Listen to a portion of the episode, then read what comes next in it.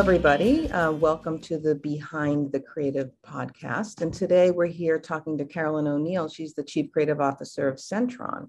Uh, her team won an award for an Apex Award for de- their campaign Dimensionalizing the Patient Experience in PNH. So, welcome, Carolyn. It's so awesome to have you here. Thank you, Tina. Thrilled to be here. Excellent. So, we had so many questions. This is, first of all, is an awesome campaign, beautifully executed. Um, and really, you know, as, as a creative person myself and, and creative leader, um, I was just I was just very impressed with the campaign across the board. So we're super excited to like kind of dig in and have you um, tell us all about it. Um, so one of the things before we get into some of the the more specific questions about the campaign is, can you tell us a little bit about PNH and and obviously this is a, a disease awareness um, campaign for HCPs. Uh, you know, tell us about the need to do that. What were some of the insights? Oh, sure, absolutely. Um, and actually, interestingly, I'll say this campaign um, was a global campaign uh, for HCPs, but also um, extended to the patient audience as well. So mm-hmm. um, it was an interesting um, task to try to speak to um, you know multiple audiences across different geographies. but you know, PNH, um, it, it's an acronym for a very long uh, name for a rare disease. It's paroxysmal nocturnal hemoglobinuria. Mm-hmm. And this is a disease uh, in which the immune system attacks and destroys the body's red blood cells because it no longer recognizes them as self. Uh, it thinks they're foreign. Um, and it's interesting because it's not an inherited rare disease, uh, it's spontaneous. So people oh. typically develop this uh, in their midlife um, and don't have any context for it. You know, they don't have a family member who had it. It it really comes out of the blue. Wow. Um, yeah, I mean, it's it's it's really devastating uh, for people, uh, as you can imagine. If you have your red blood cells being destroyed, it's it's a process called hemolysis. You become anemic. Uh, you have very low hemoglobin levels you have severe fatigue, pain, and without treatment, it actually can be fatal. Uh, thrombosis is very common. So, uh, for people who find out they have this condition, um, it really is quite devastating. Wow. What kind of pain do they experience? Uh, you know, I, I believe it, it really can differ by the individual. Um, they can have abdominal pain um, that's described quite often.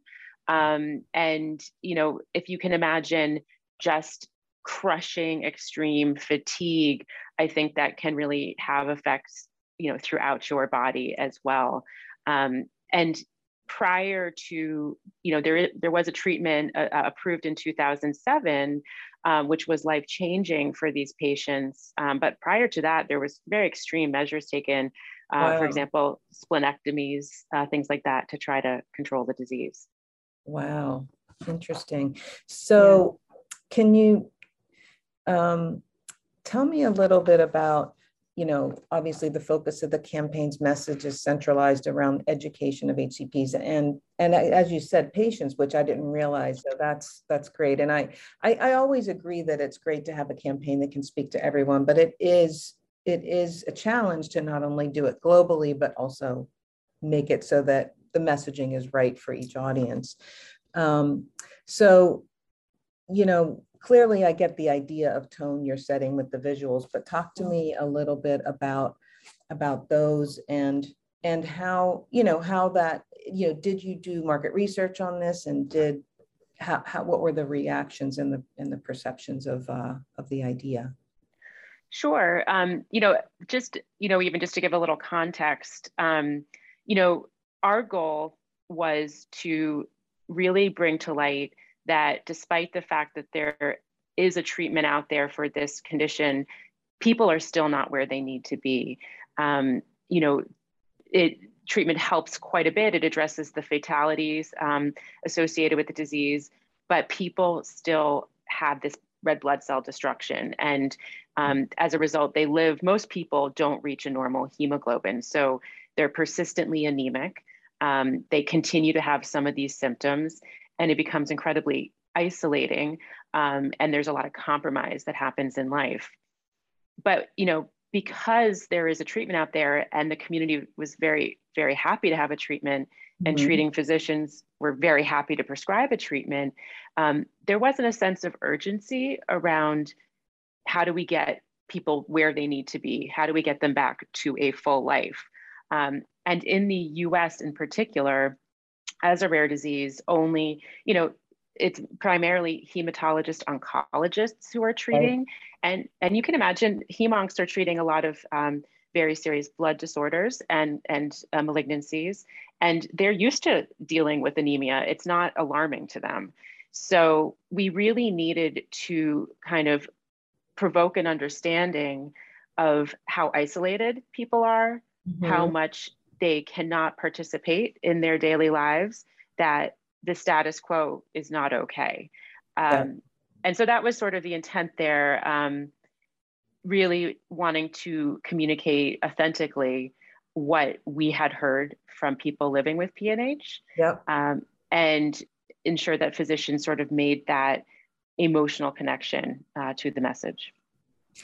Yeah, and I can tell that you uh, succeeded there. I mean, it really, it's a really interesting and intriguing way to get across the idea of isolation. It's funny, we worked on a campaign about isolation not that long ago and um, for women with metastatic breast cancer you know not mm-hmm. part of the pink crowd they're not going to get better and so i you know it's always int- i love seeing what other um, creative teams do um, whenever i worked on a similar campaign or situation. So I, I really, I really think you guys captured that idea of, of isolation and, and again, you know, kind of shake, shake people up to realize it's not, don't get comfortable. Like you said, they're used to treating anemia. So they're just not in tune with the effects of that. So I really think, um, I think you guys did an awesome job. Were there um, other concepts in the mix and, and this one kind of like really broke was a breakout? This this concept really was uh, the strongest um, in terms of getting physicians to reconsider, um, you know, their you know sort of where they think their pe- their patients are, um, and that you know maybe there's more they have to ask or probe on to really understand what's going on at home. So what's behind the lab values, right? And um, what are their patients maybe not kind of telling them um, that they need to get to the bottom of.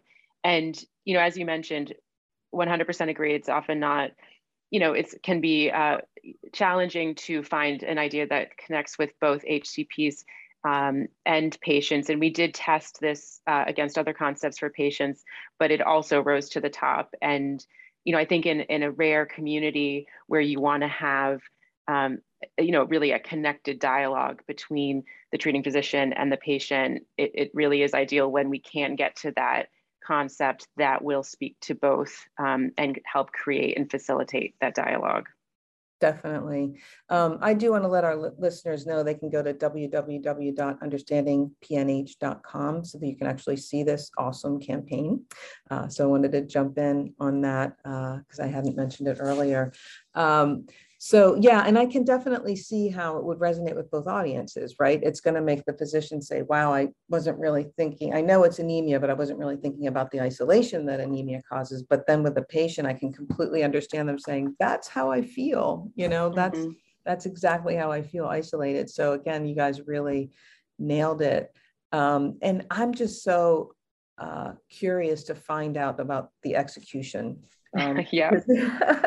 you know, it, you've done you've done this during a pandemic, um, and obviously I've worked with some awesome, you know, CGI retouchers in my day. But um, this whole entire campaign, including the people, yes, CGI.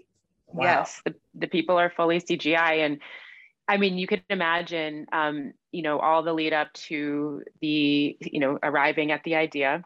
Yep. And we're ready to go. And of course, it's always time constrained, and we need to get out into the market as soon as possible. And then, you know, it's March 2020. And so, how do you you know, and we didn't even have a beat to breathe and think about like, okay, let's see where things are going for a couple months. We Right. really had to Right. like make a decision on how we're going to do this.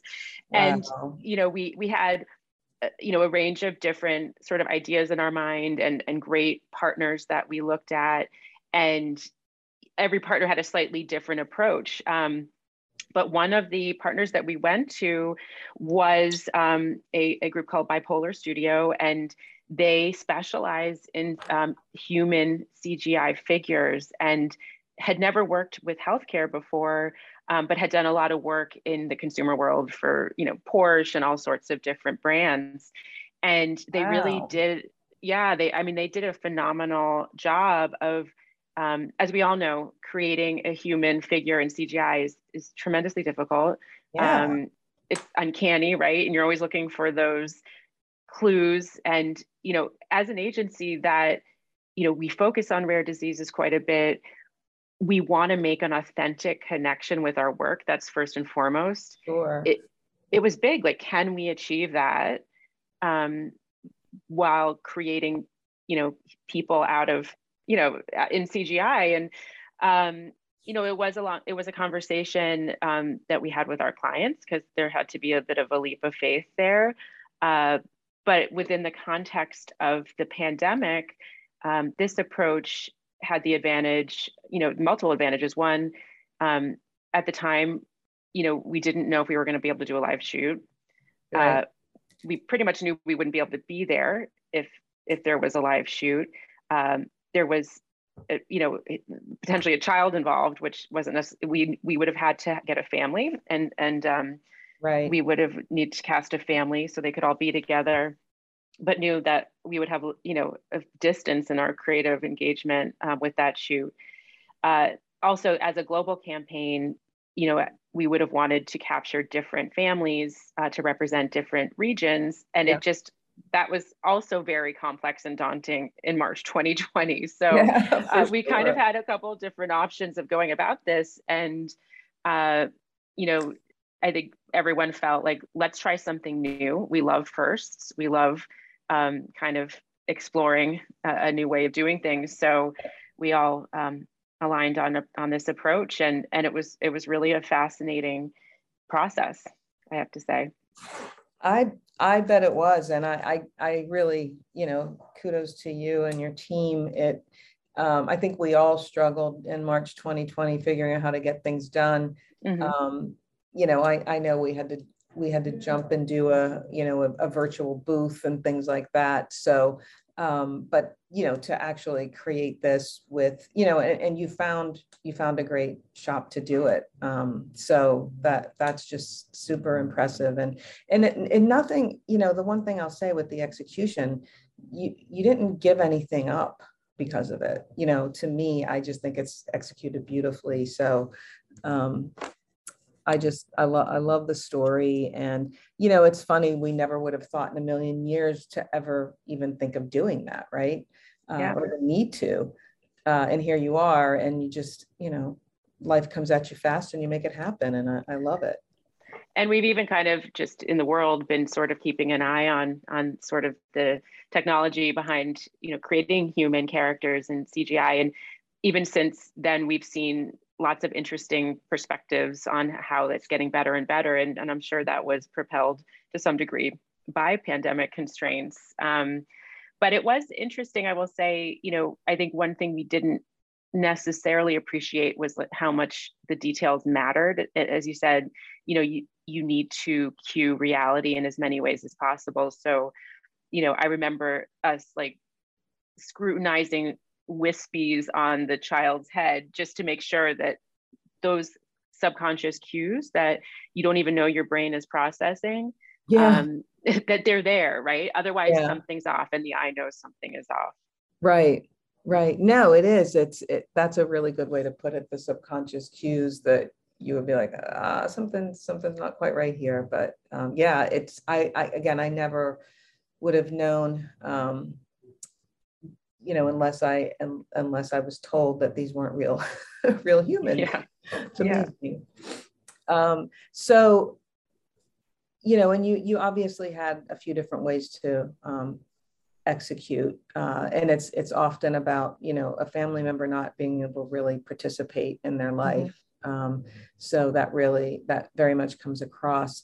Um, I did have a question. Is this leading up to a new product? And I know if it is, and you can't talk about it, that's okay.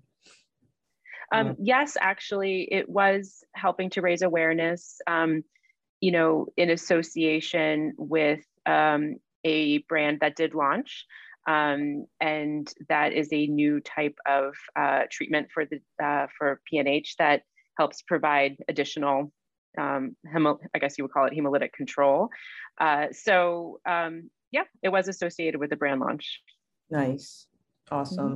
I will say for the studio, you know, I think they probably it was the first time they'd worked with healthcare um, timelines and healthcare you know approval processes so oh, right. um, i'm sure it was a unique experience for them as well i know i always feel bad for the um, the the the, the studios that we work with that are not in our space mm-hmm. you know they, they really uh, it's an education in and of itself for sure absolutely um, well i just think it's it's terrific um, i think uh, you guys have done a fantastic job. How, any any word on um, you know are you continuing to evolve this campaign or is this kind of working for you?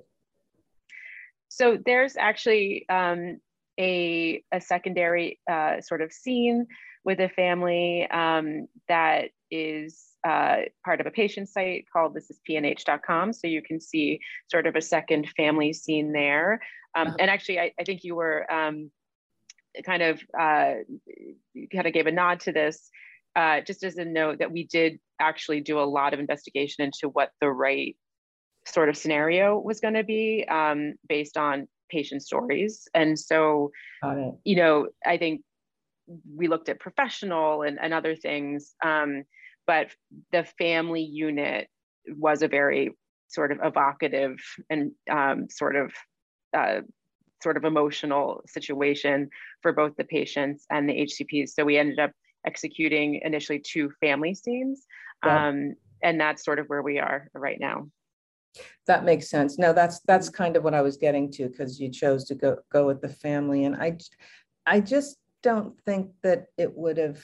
It might have felt too forced trying to put it outside. I, I can understand how the family, you know, really strikes that emotion in a way that just about any other situation would feel a little contrived, right? Mm-hmm. Yeah. Uh, so so I I I think that's great, right? You know, rather than evolve for evolution's sake, you kind of stuck to what people were really um, communicating about it, which is again, you know, insights are just so important and really hearing um, the patient. And I think, you know, I think there's like I've been thinking about why you know the family situation resonated so much um, especially with you know with patients and hcps and i think you know it's it's certainly about the family unit but i also think there's a dimension to um, you know when you don't look sick on the outside but you have this crushing fatigue and you continue to be ill um, you know the family doesn't always appreciate it and i think there's this sense of needing to pretend for your family or worry that you're letting your family down. And so yeah. I think it's actually a very interesting, complex emotional space um, for people that are not not well at all, but maybe it's not so visible to the outside world. That's true. I've I've heard a lot about. I've heard some people with that I know with MS say that. Mm-hmm. People say, "Well, you look fine," you know, yep. they don't understand. Um, and and I feel you feel even worse for those folks because lit- literally they are you know struggling and always having to feel like they have to justify their illness when they shouldn't absolutely yeah um, so again this this is just terrific. Um, are there any other uh, exciting things or projects that you want to talk about that are coming up? Um, not related to this campaign. Um, I will say, I know you've directed uh, uh, listeners to um, you know understandingpnh.com i think there's a really nice uh, moa video on that site uh, that we created in partnership with Laundry Studio. So just want to note that that was a different studio. Oh. Um, but our goal there was um, to kind of tell the story of why people are continuing to have um, this continued blood cell breakdown, but tell it in a way that um, kind of brings a little bit of context to it. So this idea of sort of um, the body as an environment and an ecosystem. Um, and so it's a nice and I think a fresh approach on an MOA as well, but wanted to give a nod to that if people are visiting. Yeah, absolutely. And I, I did, I did see that, and that was that was terrific. So thank you for jumping in on that. And and I always, you know, love getting credit, giving credit to the the studios that help us bring this work to life. You know, I've always said that the idea is one thing, but if it's not executed properly, it it can completely miss the beat, you know, miss the mark. So um, you Absolutely. guys, you guys nailed the the insight, the idea, and the execution, and and again, very very deserving of your Apex Award as a result. So thank you so much, Carolyn. Again, Carolyn O'Neill, the Chief Creative Officer of Centron, was kind enough to spend some time with us talking about this awesome campaign uh, that they created, uh, dimensionalizing the patient experience in PNH. So thank you so much. We really appreciate your time. Thank you, Tina, for inviting me today. It's been a pleasure.